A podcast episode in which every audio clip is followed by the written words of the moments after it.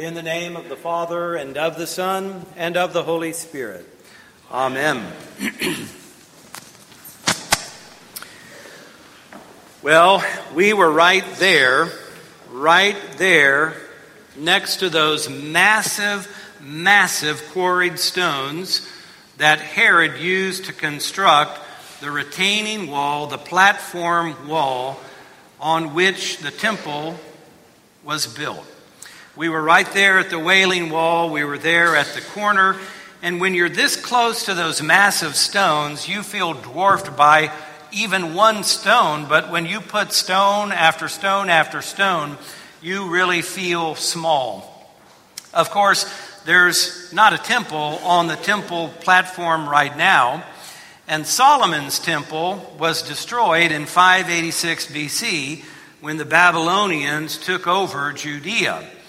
And then the temple was rebuilt in about 516 BC, and then Herod came along, and in 19 BC, before Jesus was born, he began the great expansion of what is called the Second Temple or Herod's Temple.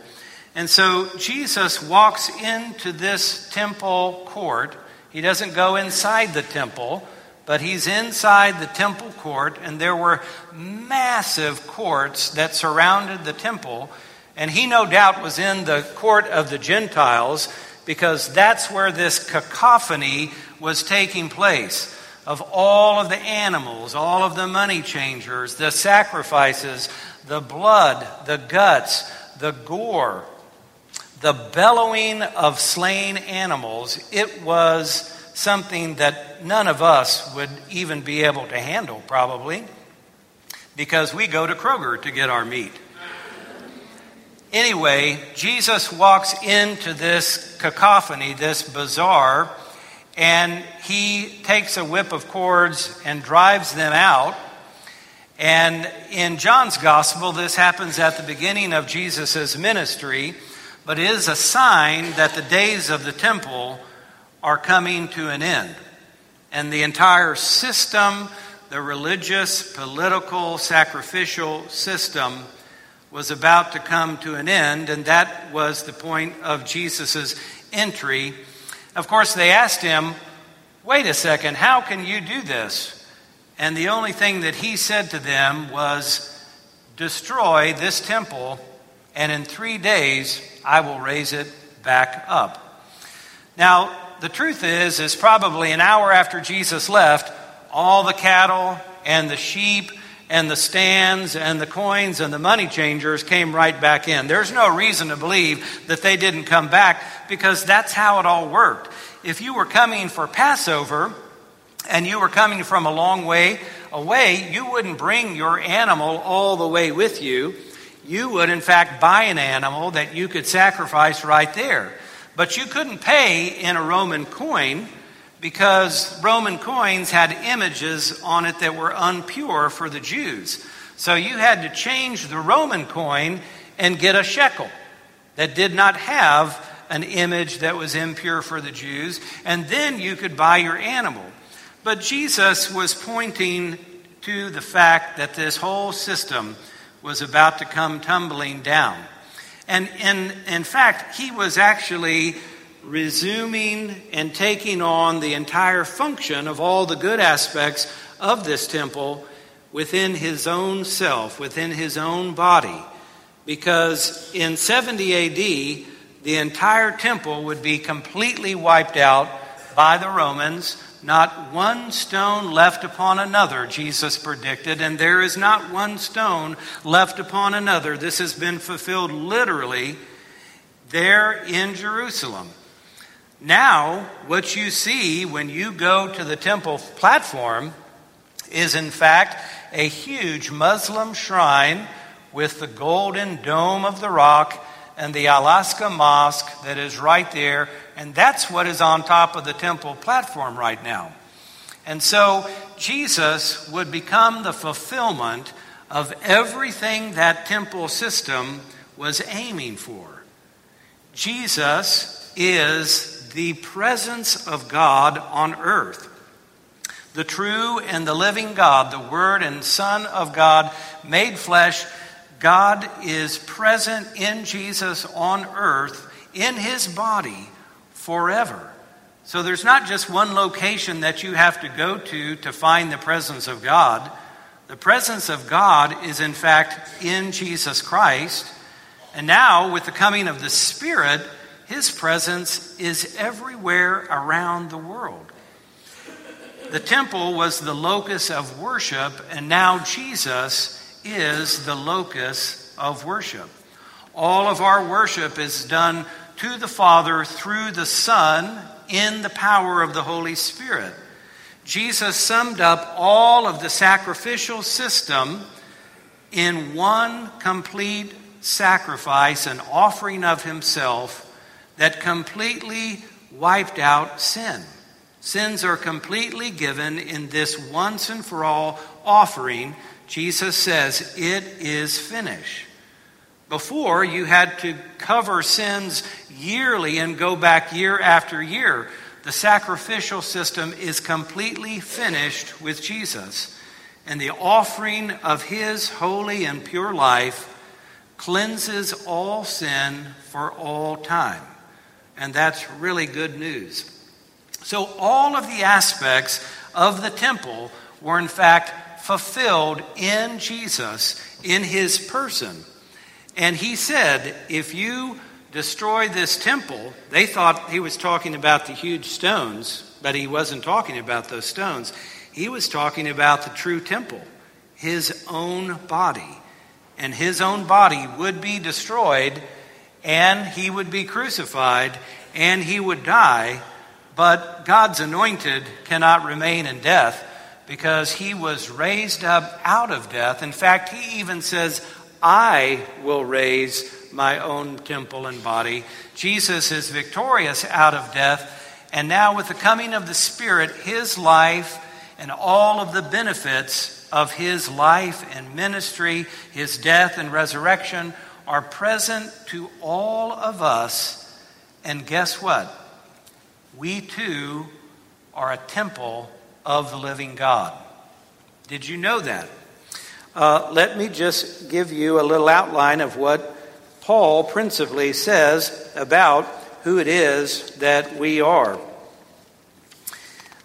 Before I do that, I do want to uh, have one quote from N.T. Wright that I think is just fantastic. It sort of summarized what I just tried to say.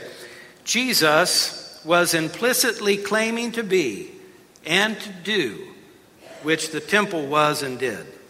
So when Jesus came to Jerusalem, he came embodying a counter system. He and the city were both making claims to be the place where the living God was at work to heal, restore, and regroup his people. Well, we have this privilege of being a part of the temple of God. In the book of Ephesians, Paul tells us that in fact, in Christ, this whole structure is being joined together and built and growing into a holy temple in the Lord. He also says that, uh, do you not know that your body is a temple of the Holy Spirit within you, which you have from God, and that you are not your own? For you are bought with a price, therefore glorify God in your body. He later says, again, do you not know that you are God's temple and that God's Spirit dwells in you? This is the collective you of the members of the body of Christ. And each of us are members of the body of Christ. Finally, we are the temple of the living God. As God said, I will live in them, and I will walk with them, and I will be their God, and they shall be my people. That is us. That's who we are. We don't have to travel to a temple in some other location. We are the temple of the living God because the Spirit of God, the Spirit of Jesus, dwells in us. Therefore, we can pray, we can worship, we come here in order to receive the sacrament uh, of, of Christ in the bread and the wine because that's a special observation for Sunday worship. but we can worship anytime, anywhere, because we are a part of the temple of God, and God's Spirit resides in us. And just to finish this New Testament reflection, John, the apostle, who is the only one, the only one to outlive the temple in his day, because he lived past the destruction of the temple in Jerusalem John would say this at the very end of the Apocalypse of John or the Revelation of John, the last book in our New Testament. I saw no temple in the city, for its temple is the Lord God the Almighty and the Lamb. Well, this language is amazing that we, in fact, compose the temple of the Lord. We may have heard this before, but how often do we reflect on our ability to be present to God, who is always present to us at any moment? And that God, from the moment that we wake up till the time that we go to bed, is with us and always present for us. And that God is not too distracted to be concerned with our everyday life. From the moment that we wake up and we put on our slippers and we make it to the coffee pot and then we uh, get dressed and we put on a little makeup maybe or we fasten a tie, all the things. The Lord is with us at every moment. We need to be present to the Lord. That's what is required. In this time of Lent, we are seeking to be present to the Lord. We are seeking to make sure that this temple doesn't have a bunch of junk in it, that we can cleanse our own temple during Lent and make it a holy place where we won't be distracted from being present to the Lord who is always in us and with us. And that's really the goal of Lent. Whether you're taking something away or adding something, the point is is that we in heart and mind, body and soul would be present to the Lord who is already present for us. We had an incredible experience on the shores of the Galilee. It is the part of the uh, Lake of Galilee, the, the shoreline of Galilee, that Christian tradition says that Jesus appeared after the temple of his body was destroyed, but after he was gloriously raised, tradition says that Jesus appeared in his risen form right there on that beach in Galilee. And it is the place that he began to build a charcoal fire, and he laid out some fish and he laid out some bread for breakfast because they have a different breakfast than we do here in the United States. Anyway, he laid this out. The disciples were fishing about 100 yards away and they could see someone, and there was an interaction between Jesus and these disciples. Peter finally caught on after some things that happened that we don't need to go into. Peter finally caught on that that's Jesus on the shore he gets dressed and then he jumps into the water in order to swim to the shore, and it is, in fact, Jesus. And Jesus is there.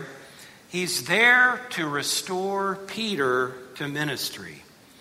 The last time that Peter probably smelled that charcoal fire was in the courts as Jesus was being tried, and he denied Jesus not once, not twice, but three times. And then the cock crowed. And so Jesus came to Peter and said, Peter, do you love me? Do you love me? Do you love me? And in that exchange, Peter know, knew that he was forgiven, restored, and recommissioned.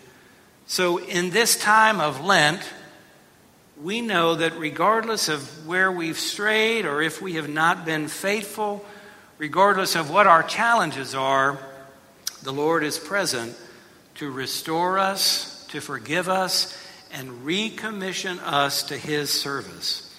Well, right there on that beach of Galilee, we had communion together. It was a poignant moment. It was a moment filled with God.